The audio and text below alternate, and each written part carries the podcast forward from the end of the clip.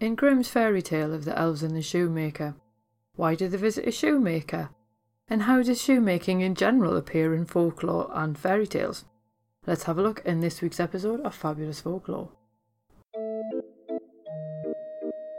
Hello there, and welcome to Fabulous Folklore, the podcast for all things folklore, occult, and just a bit weird. I'm your host, Icy Sedgwick, blogger, fantasy author, and your guide into these rather mysterious realms. I've got some rare things to show you, so come on in, take a look around, but be careful not to touch anything. These things sometimes bite. Well, hello there, and welcome back to Fabulous Folklore with me, your host, Icy Sedgwick. This is our final episode in our Make a Month series, as it were, and we are going to be looking at shoemaking, mostly inspired by the tale of the elves and the shoemaker.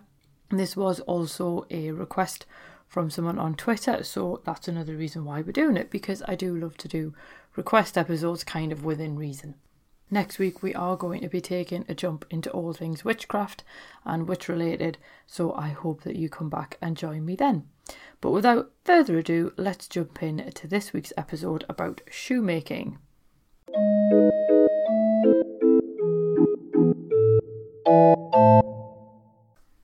So I think as far as shoemaking goes in general, it's one of those crafts that people probably still have a vague understanding of. And unlike blacksmithing, which most people rarely see, the tools of the shoemaker are usually on display at your local cobblers. And if you're in the UK, anytime you've popped into Timpson's to get a key cut, you'll have been able to see sort of the lasts for the shoes and the tools and everything. And while it's a cobbler's job to fix shoes and it's a shoemaker's job to make shoes, there's enough crossover for us to understand how the whole process might actually work. Now, according to William Henderson, shoemaking is actually a cursed profession, and he relates a family anecdote in which a Devonshire shoemaker explains the curse came from Jesus Christ himself, and this is from 1879. And in this tale, Jesus passes a shoemaker on the way to his crucifixion, and the shoemaker spits at him. In response, Jesus says, A poor slobbering fellow shalt thou be, and all shoemakers after thee for what thou hast done to me. Yet, as we're going to see, the most famous shoemaker in fairy tales was pretty much the opposite of cursed. So let's go and meet the elves and the shoemaker and their Cologne compatriots, the Heinzelmännchen. Now, the original story of The Elves and the Shoemaker appeared in the German version of Grimm's fairy tales, but it was translated into English in 1884. There are various versions of the story, but the most common one is that a poor shoemaker gives away his last pair of finished shoes to a beggar, and then he cuts the parts for a final pair of new shoes from his very last piece of leather and then goes to bed. The next morning, a pair of finished shoes sit on his work table, and obviously he's quite surprised, as you would be, but he sells them on at a much higher price than usual thanks to the higher level of craftsmanship. And the money pays his bills, and he goes off to buy more leather. So on the next night, he leaves the pieces for two pairs of shoes. And then again in the morning, there's the new shoes sitting on his work table. So he sells them and buys more leather. And this happens on a third night and a fourth night, and it continues until just before Christmas. So at this point, he and his wife decide to stay up to see who's actually making the shoes, and they watch two elves come out and start making them. They're so amazed by what they see that he and his wife decide to stay up to make clothes for the elves to show their appreciation. So the following night, they actually leave the clothes out instead of the pieces of shoes, and lo and behold, the elves find the clothes. They're chuffed to bits with them, but then they decide that they're going to give up being cobblers and they leave forever. It is an interesting tale, all about mysterious little people doing work for humans in the dead of night.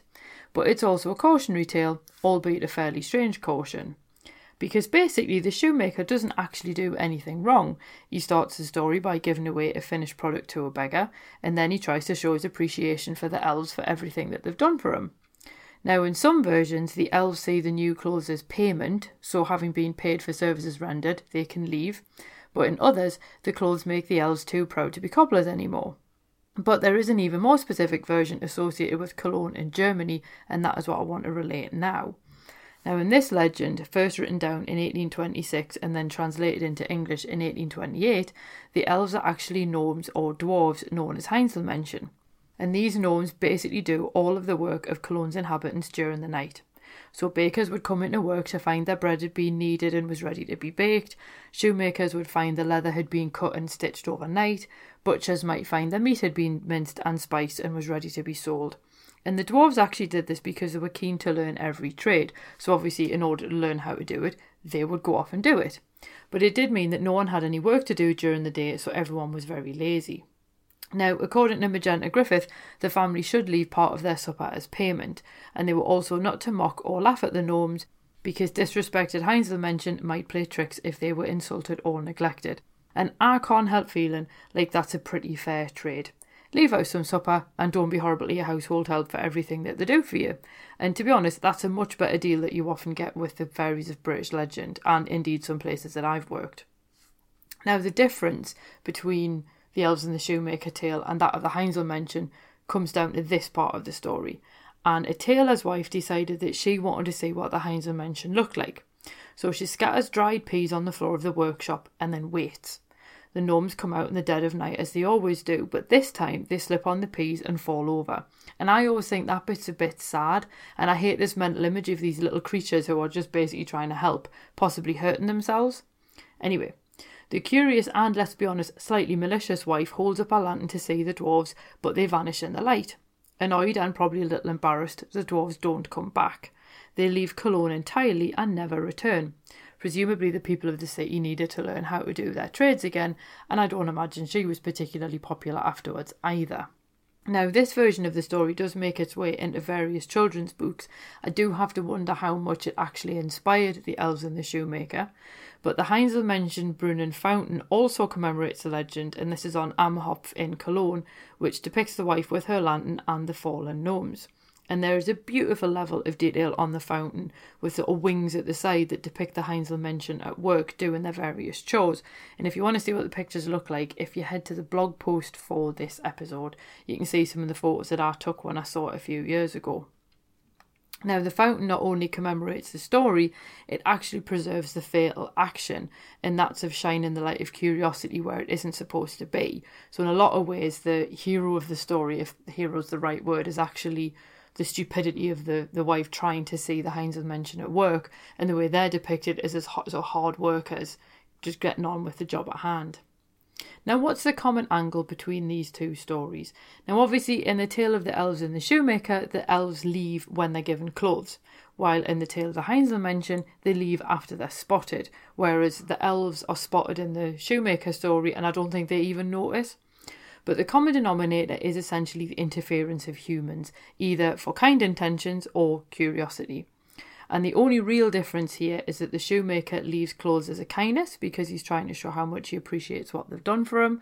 And by contrast, the Cologne housewife basically sets a trap purely so she can see what they look like. It's not anything that's particularly relevant to how well they do the job or anything like that. She's fairly self serving, whereas the shoemaker is at least appreciative. Why, in this case, it's the tailor's wife that does it and not the shoemaker's, again, I don't know. But that's just the difference between the stories. The concept of these friendly supernatural creatures doing work on behalf of other people is basically the bit that, that holds them together. Now, variations on these stories do occur across England, Scotland, and Ireland, as well as parts of Germany. And while they don't always involve shoemaking, many of the tales do follow a similar pattern. In the way that they generally run, is there some kind of supernatural creature, be it an elf, a gnome, a brownie, a hob, or a pixie, helps out with chores, and the grateful human then leaves out clothes for them as payment and they leave. In this case, it was actually used for their benefit with a story from Sunderland, which is near me, with the Cauld Lad of Hylton. And he was basically a prankster, and if you left a room tidy, he would mess it up. If you left it messy, he would then tidy it for you. And eventually, they left a cloak out for him just to get him to leave. So that is always a, a, a, useful piece of information to know. But anyway, I do think that a lot of it boils down to this old idea of not looking gift horses in the mouth and also simply accepting kind gestures or hard work. At the same time, I do also believe in payment for services rendered, so it does become a little bit of an awkward one, but these are the way that the stories run. Now, you may be wondering why is this involved in the crafting month? Why do they involve shoemaking? Now, the Grimm version is really keen to point out the shoemaker's trade. It's even in the title of the story. whereas the tale of the Heinzelmännchen mentions shoemaking as one of the many trades that the dwarves carry out. They're also into goldsmithing and baking, and I'm pretty sure they do some blacksmithing as well. There's loads and loads of different trades. And I did look everywhere that I could for a possible link, and I eventually turned to the encyclopedic work of Katharine Briggs into fairies and other creatures. And she relates the tale of Blue Burches, a hobgoblin who kept playing pranks in a shoemaker's house in Somerset, and while the family took the japes all in good fun, the shoemaker rather stupidly told the church warden about it, and the church wardens took it upon themselves to exorcise the hobgoblin, and he was never seen in a friendly form again. There's no obvious reason why the hobgoblin would choose a shoemaker's shop, and it is only incidental to the tale, but it was surprising that you would then have this sort of link again between shoemaking and hobgoblins of some description. There is a possible source of shoemaking in the legend of the leprechaun, the Irish fairy cobbler, and some sources do suggest that shoemaking must be a fairly lucrative business if the leprechauns each have a pot of gold. Other sources do suggest that leprechaun gold actually comes from abandoned treasure hoards, and what you would find in years gone by is people would hide their treasure or their valuables or jewelry and things like that, and they would basically hide them in a field somewhere, and then they would go away possibly go after battle, sometimes leave just for safety's sake from the area, and then they would either never come back or they'd forget where they'd buried it. And that's why every now and then you get these treasure hoards discovered, even now. Some people do think that actually that's where leprechauns get their gold from. But the point is, the tales of leprechauns usually focus on their tricksy nature or the pots of gold or the rainbow. They don't really mention their trade that often. And when I looked up leprechauns and I tried to find some imagery of them, very few of them even involved the fact that they are cobblers. So it was quite interesting that even the fairy shoemakers don't even necessarily get given that much to do for shoemaking. So we can only really guess at why shoemaking becomes the profession of choice for the stories. It is indeed one of many trades in the Heinzelmännchen story, and then it becomes refined over time into the elves and the shoemaker. We can only guess at why that might be. It could be something to do with the fact that shoes might indicate a certain level of status in society.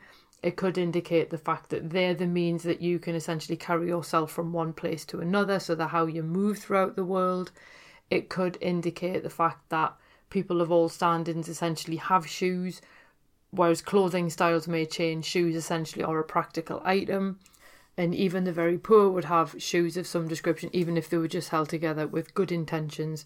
And there is also a slightly different reason why it might be shoemaking, and it could almost be a narrative decision because shoemaking does require a lot of patience and skill as do all the other crafts that we've covered in this month. Obviously, blacksmithing requires an awful lot of skill and patience because it takes a while. Weaving requires both, spinning requires both. If we then open that out in other crafts, anything involving knitting or crochet requires a lot of patience and there's a lot of skill involved. Anything that you're making requires some kind of ability or practiced ability, I should say, because obviously you can learn these things. But Shoemaking is a quite a quiet trade that probably could be done without detection in the middle of the night, whereas blacksmithing would be much harder to hide. So it could well be that the story ended up becoming the shoemaking because it might be for some reason easier to to hide the fact that shoes are being made or because of the fact that they could be sold on for a higher price that is why they ended up getting chosen but one way or the other if you do find that your work starts getting done for you while you sleep Maybe give your mysterious benefactor a bit of privacy and let them get on with it. So that is the end of the shoemaking episode. I hope you enjoyed it. It was actually surprisingly difficult beyond the elves and the shoemaker to find a huge amount on shoemaking in folklore or fairy tales even for that matter, which is a shame because I do think it's an incredibly skillful profession and I do say that when I have enough money the one thing I would love is a pair of custom made boots that will actually fit me now, as I say, we are switching gears to look at witchcraft next month, and we're going to start off with the kind of charms that might be used in magic spells, and these do actually come from the historical record, so that should be fun. And then the week after, we'll be going on to the wonderful world of necromancy, because you know, why not?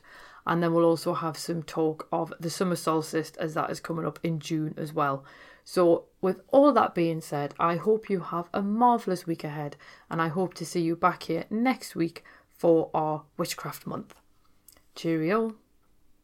Thank you for listening to this week's episode. I hope that you enjoyed it. If you did, feel free to subscribe using whichever podcast app it is that you prefer. If you do use iTunes, if you could leave me a review, that would be fab. Basically, it just means iTunes are more likely to recommend this to other people.